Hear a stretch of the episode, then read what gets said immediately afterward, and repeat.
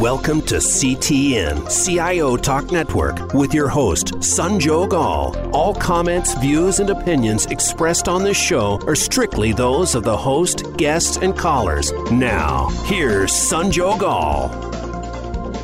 Hello and welcome to CTN. To learn more about this show, please visit ciotalknetwork.com. And today's topic is the people side of cybersecurity, turning organizations' weakest link into their greatest strength. What are we talking here? So quite a few organizations and leaders in security would say that, you know, people are the weakest link. So we have been investing in educating people. We try to do programs and do training on security risks. We also, as part of the strategy of adoption, we try to identify and then build cybersecurity champions who would get other people involved and get them perhaps to adopt security practices. Then we also introduce incentive programs so that we come up with that security-first behaviors, which we all would love to see adopted and embraced by the user community. Well, all of that tried, the results, many report that they are not the most desirable one. We can definitely improve. And some people go even further to say, hey, you know what? It proves that computers are designed to be the secure ones, whereas people are not. How much truth is to that? And if that's the case, can we do better? How can we make security the very foundation embedded into the very DNA of an organization, and then make sure that we allow the organization to grow with confidence while building trust at the speed of change? To discuss this, we have James Johnson, who's the Chief Information Security Officer with John Deere. Hey, James, how are you? Good. How are you, sir?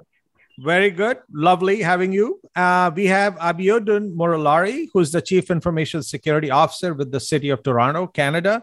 Hey, Abi, how are you? Hi, Sanjog. Great to have you. And we also have John Virden, Assistant Vice President for Security, Compliance, and Risk Management, and the Chief Information Security Officer at the Miami University. Hey, John, how's life? It's going great, Sanjog. Great to have all of you, such an amazing panel here.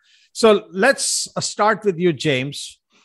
You know, anyone we would hire in an enterprise, of course, as part of our hiring practices, or invariably whosoever ends up being in an organization would be educated, would be knowledgeable, would be experienced, and also, hopefully, if trained well and given the right environment, they would also be conscious about their responsibilities.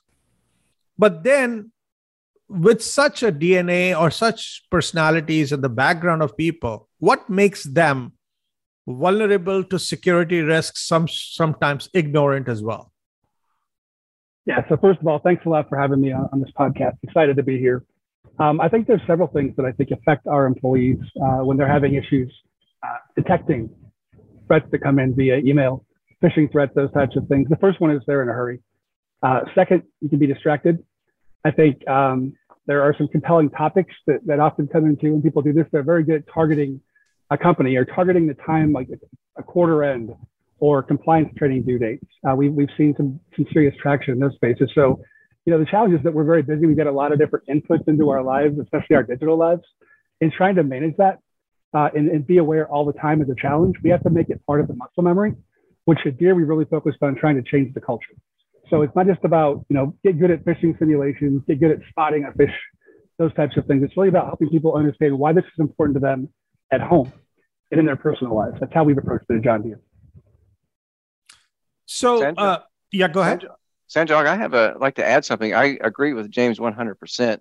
Another aspect I like to think about, one of the quotes I saw by Sarah Baza from Boss Hunting Magazine, she said, "Trust is programmed into our genes. We're the only species born completely useless who solely rely on others for care. The default assumption is that people are decent and harmless and key to our survival."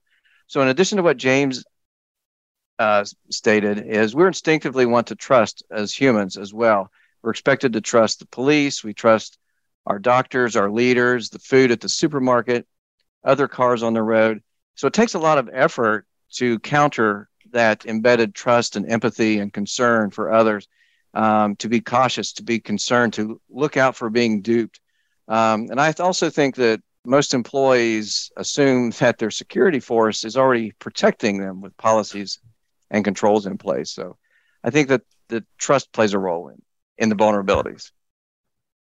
Abhi, you've lived in both sides, right? Public and private. What's been your diagnosis, if you will? Yeah, thanks, Sanjog. And, John and James both made excellent point in terms of, the new human nature. I think it also boils down to the other factors of the inherent human nature and also the emotions that we all have of curiosity, fear, and greed. And, some of these bad threat actors, they play on these emotions. So curiosity, for example, you are very eager to find out the latest story they're proposing in that email. And of course, fear as well. Your account is going to be shut down if you don't click this link. And greed, you've won a lottery. You need to click on this link as well. So human emotions has nothing to do with the level of education or whatever role you play. And because it's human nature, it's a very difficult thing, to actually get, traction on in terms of addressing, except we made it muscle memory. So for people to sort of have it in their brain all the time. Now, again, on the flip side of that is the rapidly changing threat environment. So these days, most organizations are going hybrid, and that is opening up a sort of world of threat landscape that people are also not used to. And, we as security professionals, you also look at that angle in terms of proposing, specific trainings that will help people, just to make sure cybersecurity and security at large is top of mind, for every individual in the organization. Now, so Abhi, when you talk about this, they themselves are aware, right? That I could have greed or I could be excited, etc. But that means their human tendencies are almost every time overriding any training or anything that you impart to these people.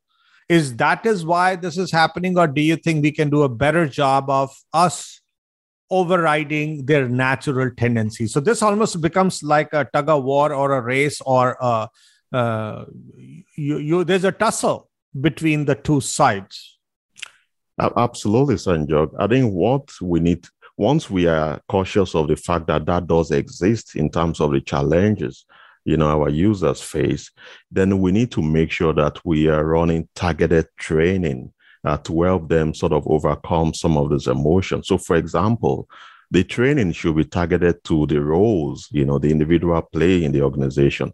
So if I'm running a cyber awareness and training program, the engineers who work in the field should have some sort of different kind of training than the person who sits in the office, as an admin officer who send maybe 3 emails in a day, for example.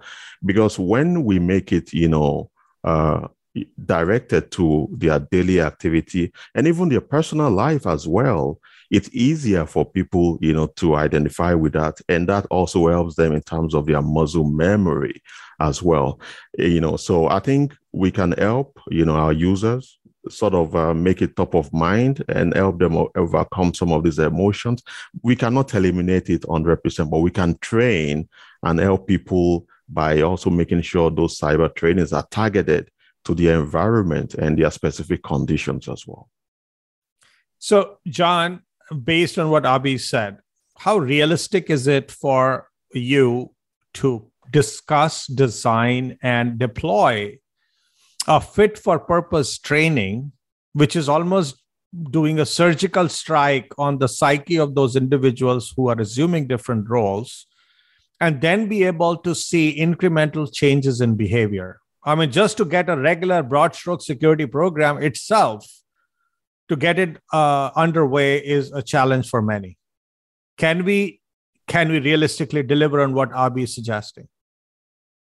I think we can. I think it's a we do have busy and overburdened employees. They have their own jobs to worry about. The malicious actors, they know this, that's the case. They know that there's weaknesses in their armor that they can attack. But I think it's in agreement with Abhi. It's optimum that we build a culture of cybersecurity awareness. I think a lot of folks do it. We share articles when we see scams, when we see phishing. We try to let people know. We hold National Cybersecurity Awareness Month and other training events. We use simulated phishing training program. We have our click rates in the double digits. We're currently trying to get down into the single digits across our divisions and colleges at the university.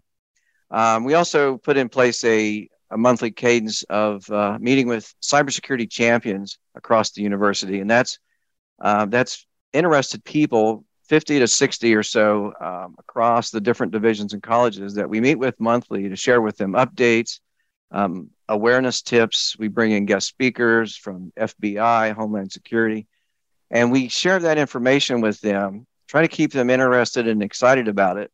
And they've been coming back for over a year and a half now, so there's interest.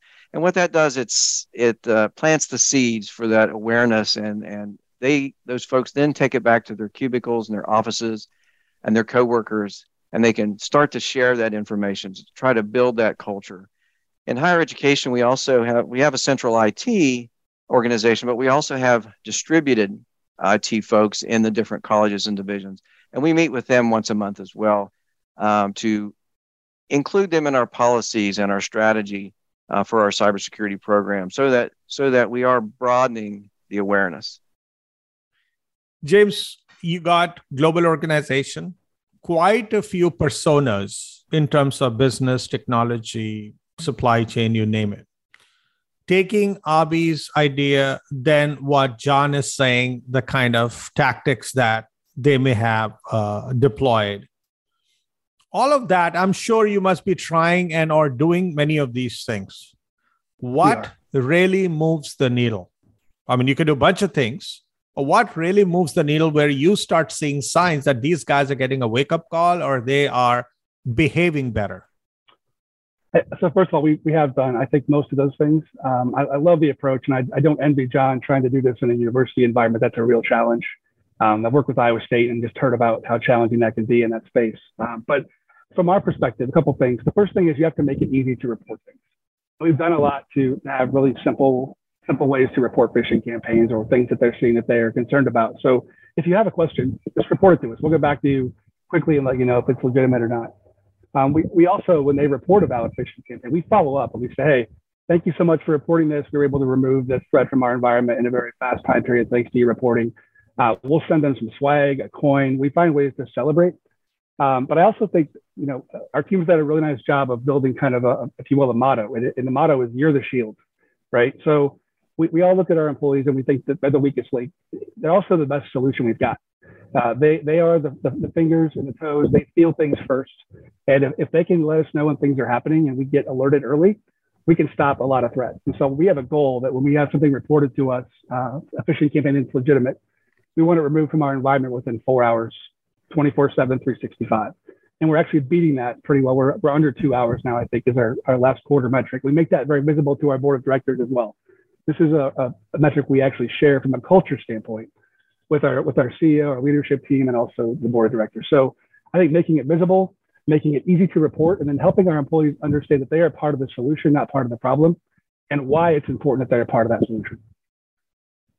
So based on what your response is, James, Abhi, what should be expectation or what should the security leadership and or security team expect from people? To what degree should they be vigilant? To what degree should they be reporting stuff? What degree should they behave for you to say, okay, we have reached our holy grail, or at least we are close to it? There has to be some benchmark, right? Yeah, but I think so. We've set targets within Deere. I think our goal is that 90% of our employees, when they get a phishing campaign, either report it or delete it. we'd like them to report it. And we're doing pretty well. I wouldn't say we're all the way there yet, but people are going to make mistakes. We have compensated controls, other things we do to catch malicious things that are happening. We've got other controls on endpoints.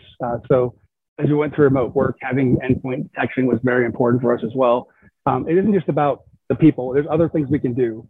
And there's never going to be an end to this, right? This is always about raising the bar. So when our metrics get really good, we start sending out more challenging phishing campaigns because we want to continue to build that muscle memory, make our employees stronger, and make them always thoughtful and thinking about what's happening in the environment. I'd be curious as to what other folks in the call think about what they're doing and what their targets are as well. Yes, absolutely, James. I think you just hit the nail on the head. Now, one thing is we always, chase after continuous improvement because I'm not sure we'll ever be 100%. We keep on, trying to improve as we go along. But it's very important, for us not to lose sight of the numbers and percentage of, security-related incidents that are being reported by the users. Because as we continue training the users, they become more aware. They'll become more confident in identifying what they feel are either phishing emails or any other sort of security-related incidents that they then report. Once we start seeing those numbers creep up, then we know that, some of the trainings we've been delivering is already delivering, some of the goods for us. Now, we also look at, random percentage of strong credentials. So when we start seeing people use very strong credentials, for example, we see that some of those trainings, which are the easiest, passwords, your MFAs, and we see the way people are, using them in terms of the strength. We also can gauge, that our cyber awareness program is also hitting the mark. Now, there are a couple of things, that we also consider that, will increase the chances of success, because if we keep doing targeted communication, we ensure that business and real world relevant trainings are included, and we are very nimble. We can pivot quickly. So during the COVID-19, where people are to go work from home and people are still working in hybrid, for example, we include contents that also describe, a change in the environment where people are logging in, because then people are logging from their homes, coffee shops, and the rest. So we are able to pivot the program as well, so that it remains fresh and relevant, to the people as well. But in general, we just need to keep tracking, the numbers of incidents and phishing emails reported, and also, the percentage of strong credentials we keep seeing in the system, just to know that we're tracking in the right direction. So, John, when you look at who we have as people, they have the right background and education, et cetera, as I mentioned, you train them a little bit. But then, and then, of course, you've got limited resources. No matter how big the organizations, it's only so much money you can put into security. And you are having a match against people who have God knows how much more money, how many more resources, and they are so relentless and they're hell-bent on cracking through it. Is this truly a match we could win, or at most keep taking care of our bruises so that we get more bruises later? I think that's a great question, Sanjog. We do expect a lot from our users. They're busy, overburdened, and the malicious actors know this. We kind of hinted on it earlier. We see that in the primary tactic for the old business email compromise attack, where they send a phishing email or an email that's spoofed, that's pretending to be their supervisor, their boss, asking for them to get gift card codes or money, sending money. We just recently, in the last 2 weeks, experienced something brand new. We experienced a BEC type attack, a business email compromise attack via Google Chat. We're a Google office here, a Google shop. And we saw the first Google Chat message that was from a domain that was outside our own university domain, but appeared to be close to it. And they started out, "Are you available or on campus today. So the malicious actor, the bad actor, has learned that there's another avenue. We've taught them. We've shared awareness tips on how to recognize emails, and now we've had to start our campaign up to inform our folks and inform our constituents about that they could be attacked via Google Chat.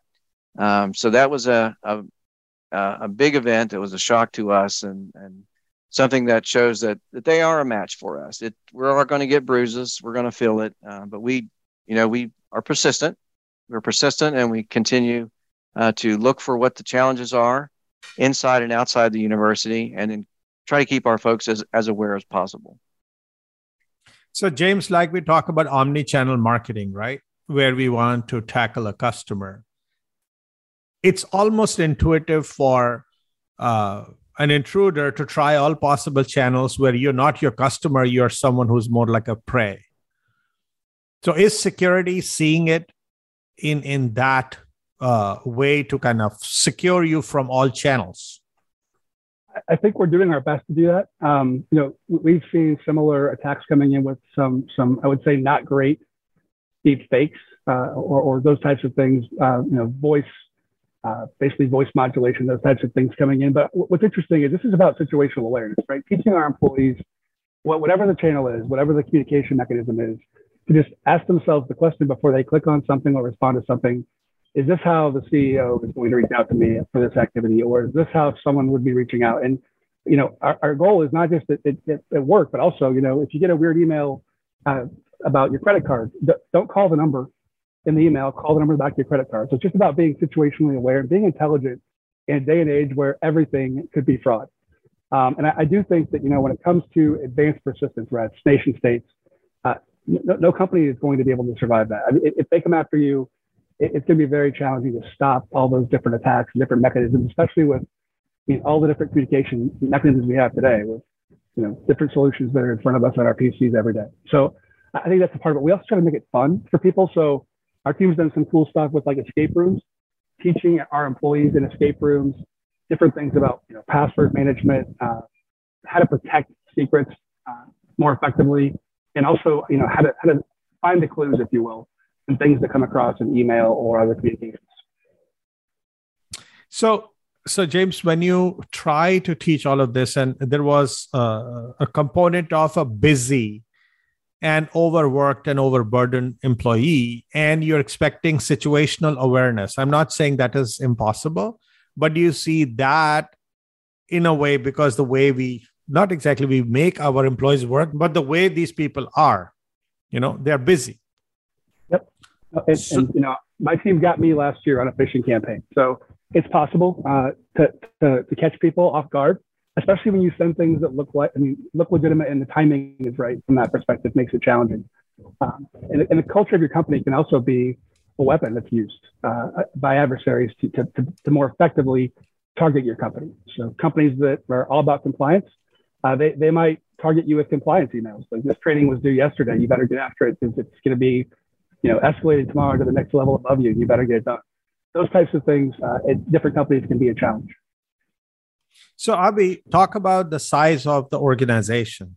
You are dealing with a huge organization, which lots of citizens who, in some form or fashion, or maybe even the employee base, they are working in an organization. Could you do a comparison and/or a contrast against the private sector, who may have different construct, if you will, in the which security needs to be managed? And what are you doing different, new, or more?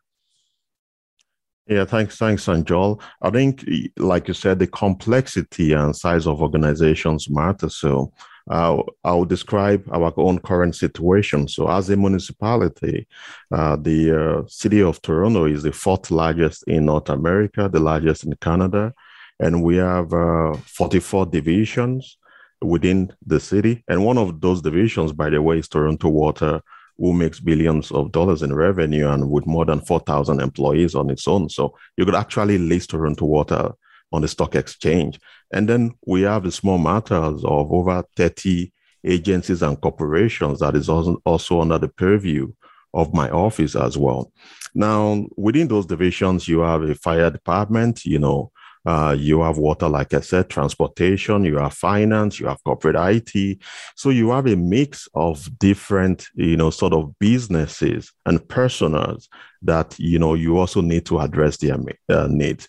One of the things that have worked for us in managing that sort of complex, large organization of more than 33,000 employees is making sure that those trainings are done with empathy. We need to put ourselves in the situation and position of the businesses that we are targeting. So, for example, the trainings that we're going to be doing for SCADA unit engineers is going to be a little bit different from the training we'll be doing for finance folks, for example. So it's a lot of work. It's a lot of iteration. But it's something that needs to be done, especially in a large and complex organization, for us to be able to build our muscle memory and also achieve the best result. Now, the other part is also the fact that when we talk about users, we sometimes assume that the system administrators, the network admins, will know exactly what to do when they see phishing emails. We've seen in practice that is usually not the case. So we're also targeting those level of users that have privileged access with specific, security trainings as well, just to make sure that the folks who sort of hold the keys to the kingdom themselves are also kept on their toes and they're aware of what could go wrong in their own environment as well. Let's take a quick break, listeners. We'll be right back after these messages. And when we come back, so John, let's talk about additional checks and balances that an organizational needs to put in. So yeah, we all discussed about the different cool things we can do to get people to be motivated to become vigilant. But people not always do what you expect. They do what you inspect. So what kind of inspection do you do, and how accurately can you do that inspection to make sure that they are being vigilant? Because once the damage is done, it's done. You want to prevent that. That means you are doing proactive check, if you will, if these people are up to speed, so they will not become the weakest link for the next breach that might occur. Please stay tuned, listeners. We'll be right back.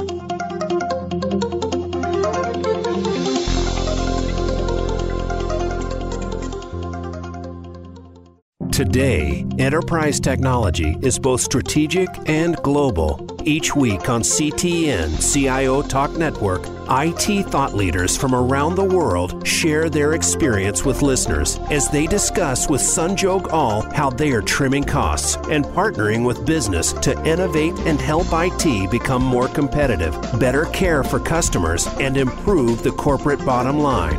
If you want to keep up with IT thought leadership, listen to CTN, CIO Talk Network, with Sanjog Aul at CIOTalkNetwork.com.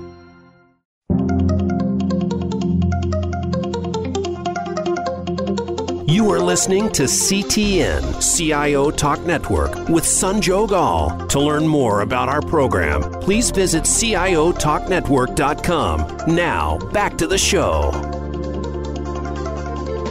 Welcome back. So, John, do you have a check-in with people? Do you have a mechanism where you, number one, check, okay, what's the effectiveness of my program? And secondly, are people continually staying vigilant and they're not dropping the ball, and which may be otherwise creating a vulnerable situation for the whole organization? What would those be, if at all you could put one in place or you've put it in place? Yes, Sanjog, thank you. I think first I'll mention the simulated phishing training we have. We do hit every division across the university. It takes about 3 months to hit every division. And we use that as a kind of a metric to see where we are. And as James had stated, that we try to increase the difficulty as they get better at it. I think the more realistic and more informative metric that we use, and also James mentioned, was the monitoring of our information security email address, where we ask folks to send us suspicious emails, scams, phishing, anything they have a question about. And then what we do in addition to that is we answer them individually, and we try to focus on the strong performers over the poor performers when it comes to training and awareness. We find that reinforcing good behavior is the best tactic. People want to hear that they're doing a great job. So we let them know when they've informed us about something that we appreciate it, that we're taking action on it, and they relish in that, and they continue to share with us. And then they'll share that with other folks. They'll tell other folks, their coworkers, that, hey, you should send that to the InfoSec guys. They really take care of us when we're out there. So reinforcement is used. We try not to use form responses if we can get away with it to our senders that send those in, because those are just boring and that. So we try to communicate with them, let them know we appreciate it, and I think that's the two models that we use. James, if you have put things in place, are you able to, with confidence, say that whatever checks and balances did you put in there, they are allowing you to incrementally move towards your goal, and that is where you have tangible measures coming out of it versus a hunch that things are going well? Yeah, I think continuous improvement's always going to be there, but we gave a lot of thought to these metrics when we put them in place, because they really are trying to measure the culture of our company. Are we situationally aware? Are we reporting things that look suspicious? And I agree with what John said 100%. Like, we've got to find ways. We try. We send swag. We have direct communications with users that report things that are valid, even the things that are invalid. Also, when employees get phishing campaigns from our team, and they do the right thing with them, we let them know, hey, you didn't take the bait. Great job from that perspective. So I think we try to encourage the right behaviors. We also, though, have checks. We have people that repeat click. And if they repeat click, they get training again in the next month. And then if they repeat click again, we talk to their managers and have a conversation. We've not gone as far yet as to put it into performance reviews or evaluations. But there's probably a thought about that down the road, especially if we have folks who just don't seem to get it from that perspective. Abhi, if people don't do as they're supposed to, should you take ownership as the security leadership and security team, or are you going to pass the buck back to the people because they're the weakest link and they're just not listening? Well, that's a fantastic question, Sanjog. I think in my own opinion, it's all about leadership and the support for the process. So within the city, for example, when we send out this training, we also track, completion rate. And also, we also track completion rate for the leaders as well. So my peers, are the city division heads and also our senior executive teams as well, including the councillors. We track completion rate, for training and awareness.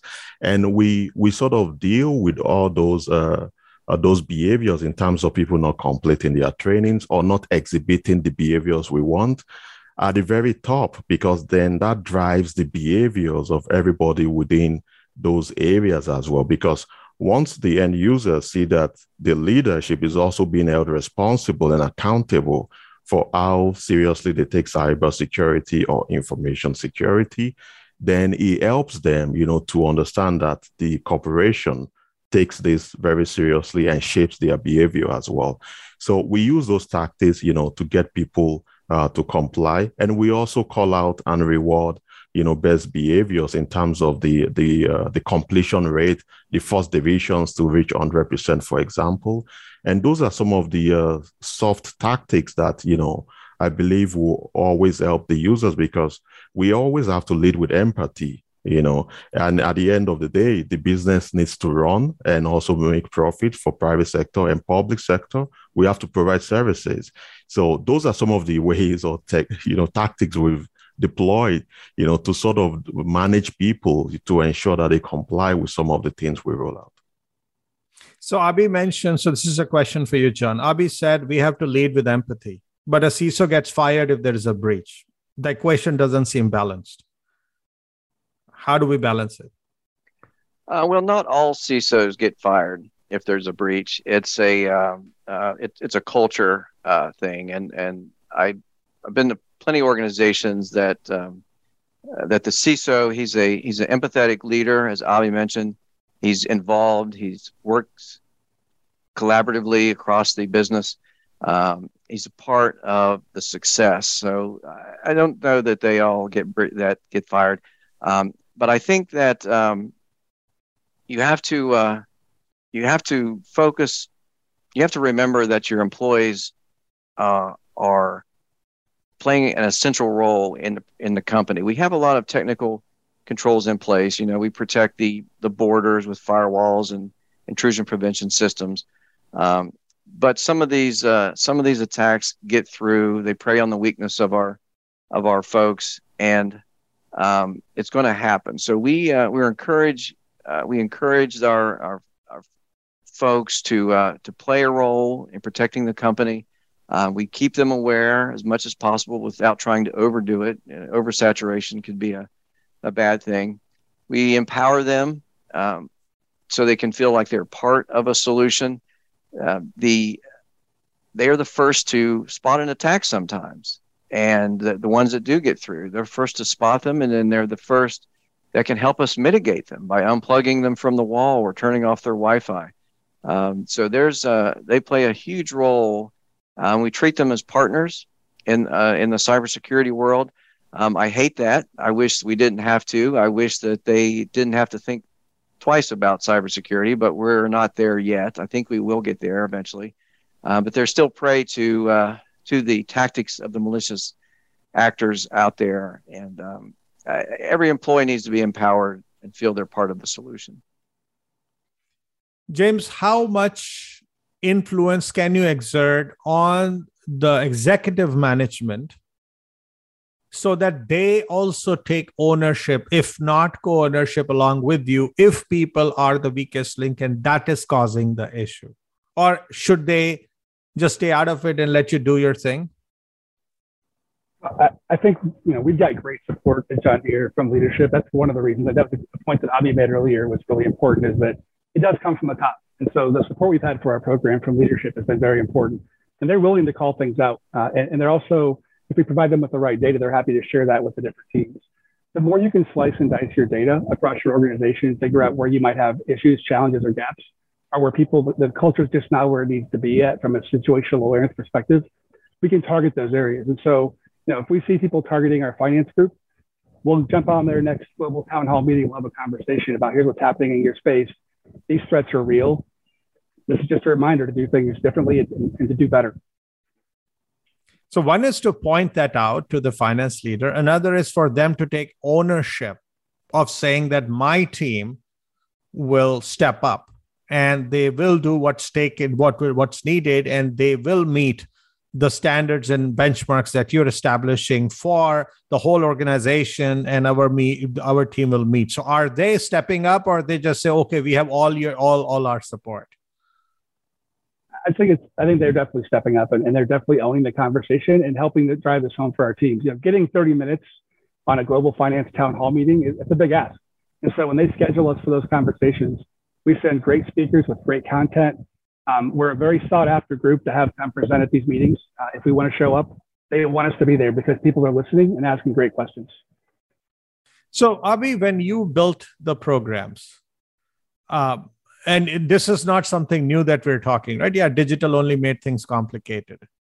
How do you go ahead and improve things on incremental basis? You said continuous improvement, right? So that is always there. But continuous improvement means continuous investments. Does it give you continuous return, especially when the landscape is changing, the things are getting more complex? So does your continuous improvement and investment just help you keep your head above water, or you're able to swim? Yeah, that's a fantastic question. I think being in the public service as a municipality, we frequently audited. We have a very active Auditor General's office who has been helping us, you know, to shape us and, of course, be able to swim the way we are swimming today. So we do measure ourselves and our success very frequently, and we do pivot because we have to stay nimble in the environment where we operate. So our cyber awareness program, we have very good partners working with us in terms of shaping the program. And the content is frequently changing as well as the threat landscape also changes as well. So we have dedicated content for different parts of the city administration as well. And that helps us to keep things fresh and also help us to also measure in terms of the performance as well. So we have internal measurement, we have external audits that goes on every time. And in the last 2 years, according to one of our external auditors, the maturity level for the cybersecurity at the city has almost doubled in terms of the attention we're paying, especially to the human element of cybersecurity. So yes, we are measuring all those metrics, and yes, we can also improve, as well. But it takes a lot of time. Investment is required. So the continued support of the executive committee, and in our case, the council as well, is what helps us, to move forward in this way. If I could add on to Abby's great statement. There, we also built a cybersecurity strategy fairly recently, within 6 months ago, a six-year strategy. But what we also added a reassessment every 2 years because of that very facts that Abby was saying, that things are changing. So we have to take a look. So when we did present it to our board of trustees, we informed them about that we were going to relook at this. So any investments we make or plan to make could change over in a 2 year period, or a 1 year period even. We see new technologies coming all the time. The bad actors are learning, getting trickier and having better tactics to get through the technology even. So we think that I just wanted to add that the reassessment every couple years is important. Now, we, as part of the topic, right, we did say that how can you take the current state where we say people are the biggest link and making them biggest strength? That's quite a leap or quite a shift, right? So, John, if you had that magic formula, would you like to share of how do you go 180 degrees? Sure. I have this conversation. I've had this conversation about this very topic with my colleagues in the information security office here quite often. I have a belief. I have a faith that within 10 years we'll be able to reduce a lot of the responsibility off our users.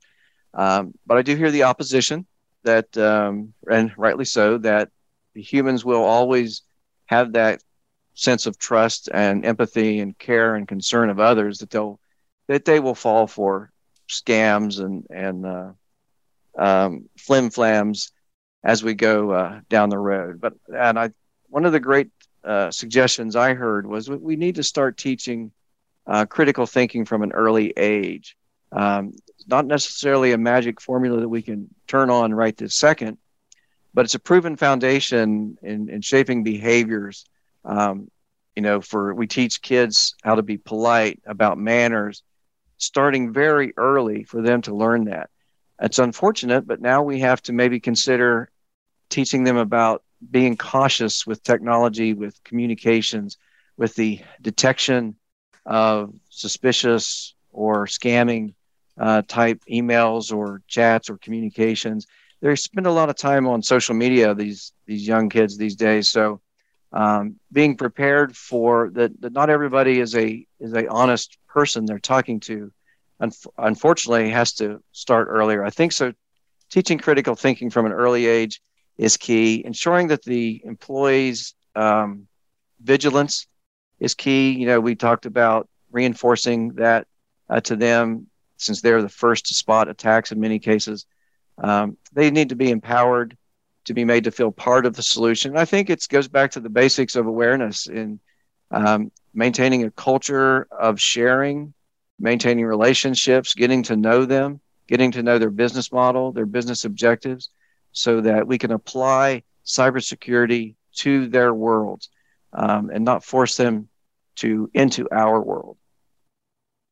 James, if you had to dream up, what would you think is a future state of security where people are actually your greatest strengths? First of all, do you buy that? And if yes, what's the roadmap to that dream state? So, I mean, I think anything's possible, especially if we see technology and machine learning. There's a lot of things that can happen, and I think we'll continue to improve, but our adversaries will continue to pivot, right? You build a taller wall, they build taller ladders. It's just the way the world works. From our standpoint, at least from my standpoint at Deere, number one is you have to hire great people who are passionate about this topic, right? If you have people that are passionate about something, then coming to work is fun and easy for them, and they love driving this into our culture at John Deere. Secondly, I would tell you it's about investing. So make sure you're picking the best tools and you're really thinking through the measurements that you can leverage to drive the behaviors you're looking for. We spend a lot of time, like I said, figuring out what the right metrics should be and how we're going to measure this as a company. And then I think the last thing is just be persistent. Like, you can't keep changing strategies. I think in security, there's this aptitude to kind of pivot quickly when the next technology comes out. You kind of have ADHD, if you will, a little bit around some of those technologies and the latest and greatest tools. We have managed to leverage and build some things internally, but also just stay persistent with what we're doing and continue to report these things to the right level so that they're big and visible. That's the premise that we use for John Deere.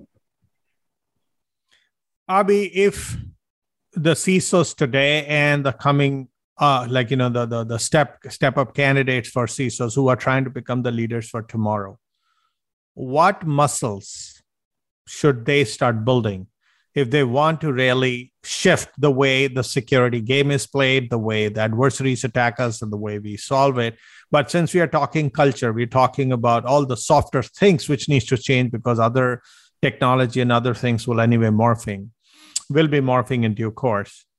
What new styles you would like CISOs to embrace, the mindset they should embrace, which will get us there? Yeah, for CISOs and also, CISOs who are people who are aspiring into those positions in the future, I think it's imperative, for us to start speaking the business language and learning the business that we serve. It's extremely important because most people within the business, they see us cyber folks as techies. Most times CISOs want to talk about the technical metrics, and all the business cares about is, how many hours of outage have I had in my business due to a cybersecurity incident? That is basically what they're asking us. And, so I think it's important. We need to learn more of the business. We need to show up in the same language, speak the same language as the business. And I'll give you an example. In one of my past roles, we had a situation where we had to build a strategy and roadmap for our operational technology area. So we're talking about engineers who work in fields. Some of them were offshore as well. And the only way to get them to even listen and buy into that cybersecurity strategy was getting on a plane, going to meet them on site, wearing a coverall like them, and eating the same lunches with them, and having proper conversation around their production numbers, what their biggest worries are, until we're able to communicate the same way. I think as we go into the future, this is going to be more important because the combination of business and technology in the future, you will not be able to separate technology from the business. So technology leaders such as CISOs need to start speaking business language. John, what help do you and or any fellow CISOs need to be able to do their job? We need more podcasts like this, Sanjog. Really appreciate. Oh, thank you. Really, yes, I'm serious. This is really, these kind of informational things have been key in myself learning the trade, but I think it helps others as well. I think I'll say two things. One is agree 100% with Abhi on learning the business objectives. You have to do that. We have to fall into their world. And number two is relationship building. You have to get out there. A CISO has to get out there and meet the players, the senior level leadership, middle management of all the divisions, all the organizations across the institutions, across the companies, across the business. To do the number one that Abby said, you have to do number two. You have to get to know them. They have to know you as well. So they know who to call, that they feel comfortable calling you, that they feel comfortable calling your team. Get your team out there to meet everybody. I think those are the two of the things that are key. So these podcasts, the sharing of information, and maintaining collaborative relationships. So James, final question for you. If there's any self-diagnostics a CISO had to do and the specific blind spots they may have today, which ones would those be which they should proactively fix for them to be able to transform from people being the weakest link to becoming the greatest strengths? I think it's a really challenging question that you just asked. From my perspective, we try to hire people in our blind spots, people that are passionate about this work, that are willing to take some risks and do different things. I'll give you two examples here at John Deere. You think about the escape rooms. When I first heard the idea, I was kind of like, what? How's this going to work? But we took the risk, and it worked out really well for our organization. We had a lot of folks that really enjoyed the activity, and it was a great way to teach our employees about security. Another one that we've been doing, and it was really a risky thing initially, was we call them teachable points of view. Like, so when we have a near miss or things happen, we'll actually schedule a call with the engineers across the company, and we'll walk them through what happened and how it happened and why this is such a critical thing to be aware of going forward. So I think the blind spots we have sometimes is just doing things the same way we've always done them. And so we need people around us that are willing to challenge us, ask really good questions. And I think also I'll just also add that it's about sharing best practices. This podcast is awesome, but we're all fighting the same adversary. So it's important that I think we speak about these things as CISOs, as security teams, and continue to learn from each other about what's working and what's not and how we can improve. Once again, thank you so much, Abby, James, and John, for sharing your insights about how we can turn people who could be considered as weakest link into the greatest strength and make sure that cybersecurity becomes the very foundation for an organization which wishes to grow and does so confidently. Thanks so much again. Thank you. And listeners, please connect with us on social media, subscribe to our podcast. Hopefully you got some nuggets. Once again, this is Sanjog Aul, your host, signing off. Till next week, take care and God bless.